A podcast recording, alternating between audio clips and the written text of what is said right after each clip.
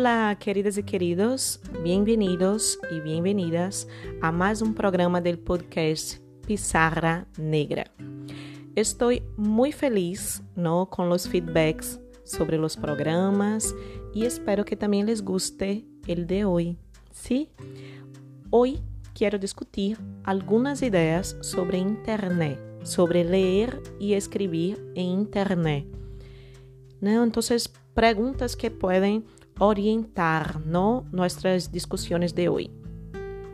¿Qué significa la llegada de la era digital con Internet en los más diferentes rincones del planeta? ¿Cuáles fueron los cambios en nuestras acciones cotidianas? ¿No?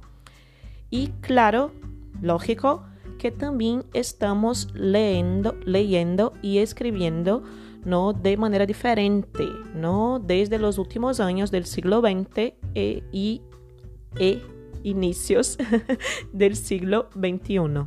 ¿Sí? Entonces, es, pensando en todo eso, hay un teórico no muy famoso en este campo que es Daniel Cassane, ¿no? un profesor especialista en didáctica con enfoque en lectura y escritura que compara a criação da Internet a grandes cambios de la historia de la humanidad. ¿no? Por ejemplo, compara con la descubierta de la rueda ¿no? o la invención de la imprenta. Él piensa en la lectura en la era digital y sus consideraciones hacen referencia a temas que discutimos en clase, como la cuestión de las fake news, ¿no? los beneficios y los maleficios de Internet. ¿no? Y Cassani explica que con la llegada de Internet y de la lectura digital, hay una proliferación de textos, la elaboración de nuevos géneros discursivos, ¿no? que hay también una innovación en las posibilidades de la práctica lectora con los hipervínculos, ¿no? diferenciación también en la escritura que se vuelve más espontánea con la conversación por chats, ¿no? por WhatsApp, por ejemplo, también. Además de cambios ¿no? con respecto a la estandarización de la lengua escrita, ¿no? Porque la lengua estándar pierde monopolio, ¿no? Es decir, se lee y se escribe mucho, pero no a partir de las reglas gramaticales del estándar lingüístico, ¿no? Internet crea sus propias reglas, incluso con vocabulario específico. Y estos son algunos de tantos otros aspectos innegables que el surgimiento de Internet proporcionó. Por eso, no, según Cassane, y estoy de acuerdo, podemos decir, podemos afirmar que leer en Internet es más difícil que leer en papel, ya que exige más del lector de la en lo que se refiere a la lectura crítica, ¿no? Leer nunca fue solo un simple proceso de, de decodificación. La comprensión lectora necesita interpretación, reflexionar críticamente y poder comprender las informaciones explícitas e implícitas el texto. En este sentido, hay muchas fake news y mucha basura, ya que cualquiera puede publicar lo que quiera. Lo que es democrático e podemos considerar positivo, pero que também resulta em um amplo material sem qualidade, ¿sí? Então, é diferente de uma biblioteca, que também pode apresentar materiais buenos e não tão buenos, Internet é um espaço sem uma seleção prévia de material, sem uma curadoria especializada. Es decir, es necesario más atención y pensamiento crítico para valorar lo que es fiable y lo que no merece considerarse por no presentar sentido, porque no tiene legitimidad o profundidad en lo que pretende discutir. En este sentido, lo ideal es mantenerse en sites, en páginas web. Que desarrollan conocimiento explicando quiénes son los autores, com detalhes sobre as investigações ou também páginas de instituições responsáveis, no que já conhecemos como responsáveis. Claro que é importante no señalar que não estou dizendo que é preciso ser acadêmico. Há intelectuais e artistas não acadêmicos que estão desenvolvendo bastante conhecimento positivo e de qualidade. Lo que quero dizer é que sepan los detalles sobre lo que está sendo apresentado, desarrollado en el material escrito ou en el material em audiovisual para saber ¿no? que, que se trata de uma pessoa, um coletivo ou uma instituição identificável com investigação el área e que por isso revela um mínimo de autoridade para, para hablar sobre o tema, já que com isso pode lograr desenvolver conhecimento sobre o tema e é uma pessoa ou uma instituição respeitada por sua experiência e seus estudos, não? E também, lo ideal é que seja reconhecida por outras pessoas que trabalham com o mesmo tema, não? Internet é preciso valorar a informação que se dispõe, comparar as diferentes fontes, não ler solo de um sítio web, sino poder comparar as informações a partir de leituras de diferentes perspectivas, por exemplo, não? y valorar lo que le parece más confiable. Todo eso es muy importante, ¿sí? Y claro, es muy importante también que tengamos claro que no todo que está en Internet es confiable, no todo es positivo, no todo es comprometido con una información seria y cuidadosa. Si por un lado hay mayor posibilidad democrática de espacio de habla, por otro, há também um controle não destas redes sobre o que podemos devemos ler. Há toda uma história destes cookies, ¿no? Que tengo que leer, y estudiar más sobre esto. Pero estos mensajes que aparecen, ¿no? Y ah, trabajamos con cookies, ¿no? Otra historia, pero volviendo. Entonces, es, controla, ¿no? Lo que debemos leer, lo que aparece para nosotros, ¿no? Por ejemplo, las personas que tienen más dinero pueden inversionar en la divulgación de una página, de un material, mientras que las que cuentan con menos plata no pueden hacer este tipo de acción. ¿Sí? Entonces ya no es tan democrático así. Las páginas web de instituciones más tradicionales, como periódicos y universidades, siguen por lo general con el mismo perfil de personas que tienen espacio para escribir, primordialmente hombres blancos, ricos ou de classe média, heterossexuais, ¿no? Eso más de lo mismo. Hay pocos cambios en estos términos, en estos perfiles. Lo que sí presenta una variedad mayor son las redes sociales, pero también con límites y problemas, posibilidades de manipulación, amenazas a las cuestiones políticas y democráticas, sobre todo por los mensajes de odio y las fake news. Pero no voy a seguir, no voy a profundizar esos temas que, claro, son necesarios, pero que traen muchas polémicas y muchas complejidades, ¿no? Y exigen otro programa para discutir, por ejemplo, fake news y posverdad. De momento, volvamos a cuestiones generales de lectura y escritura en Internet.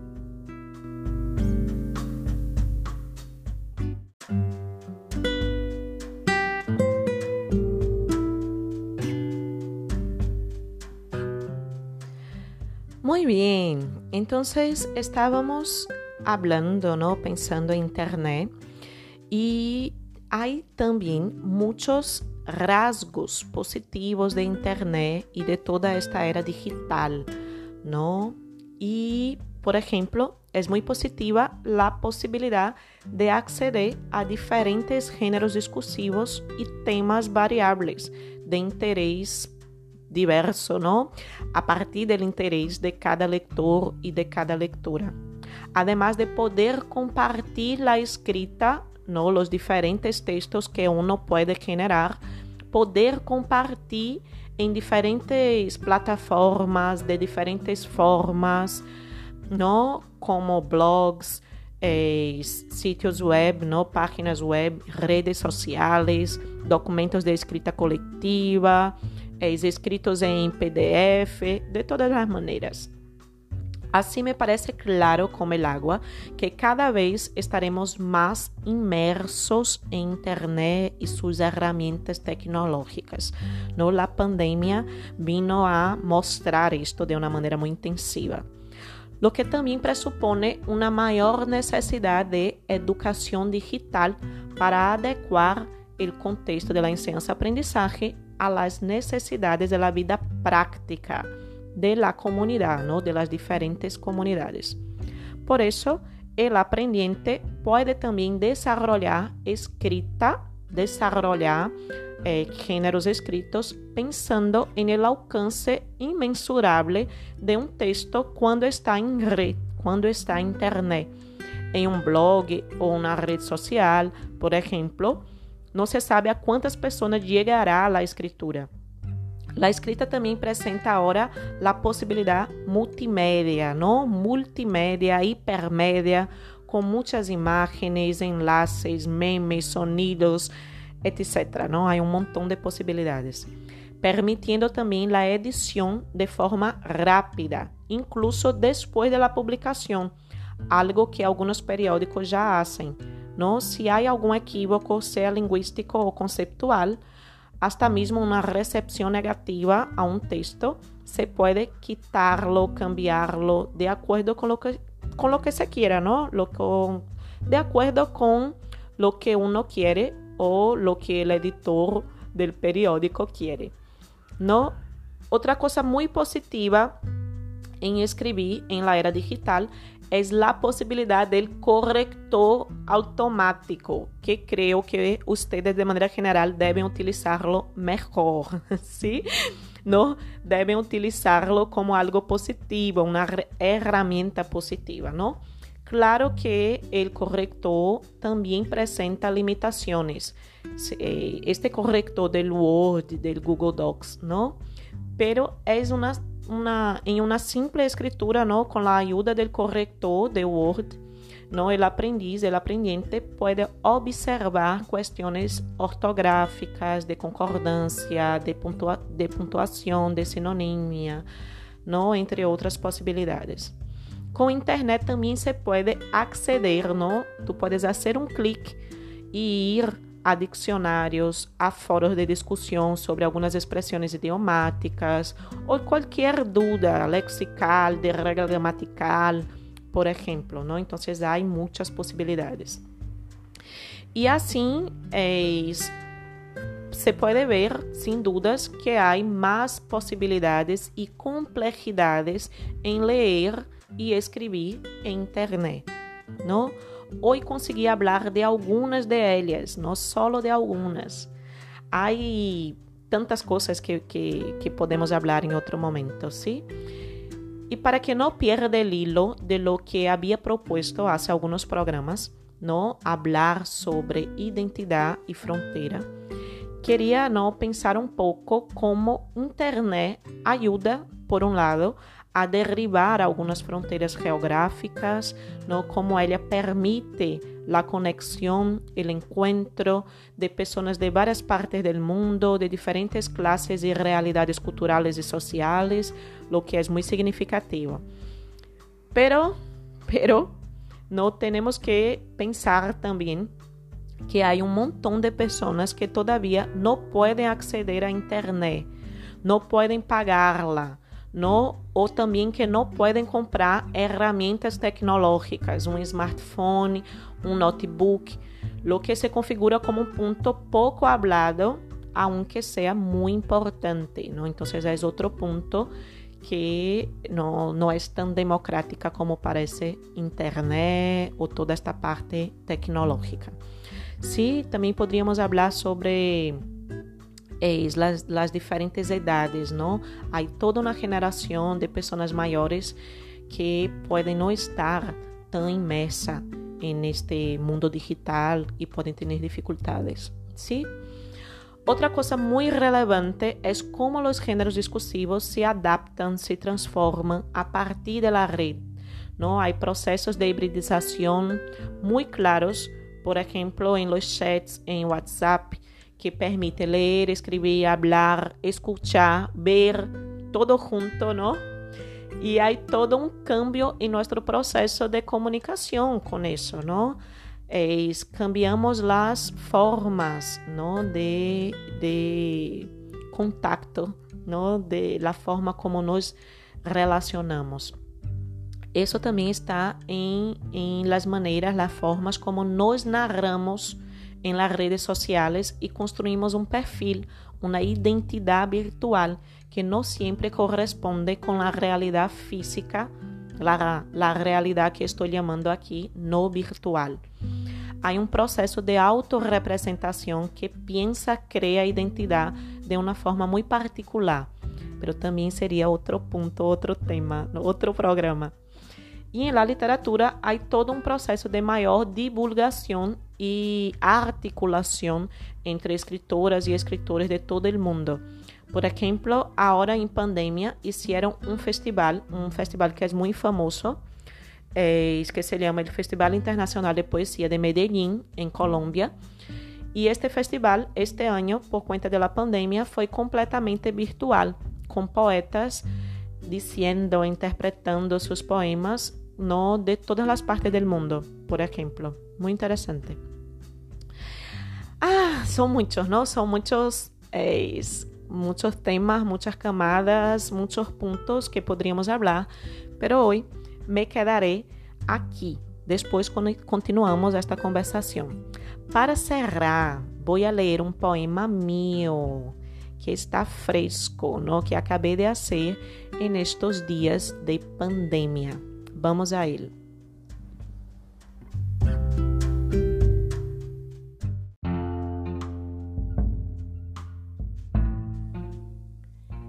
El tiempo y la pandemia.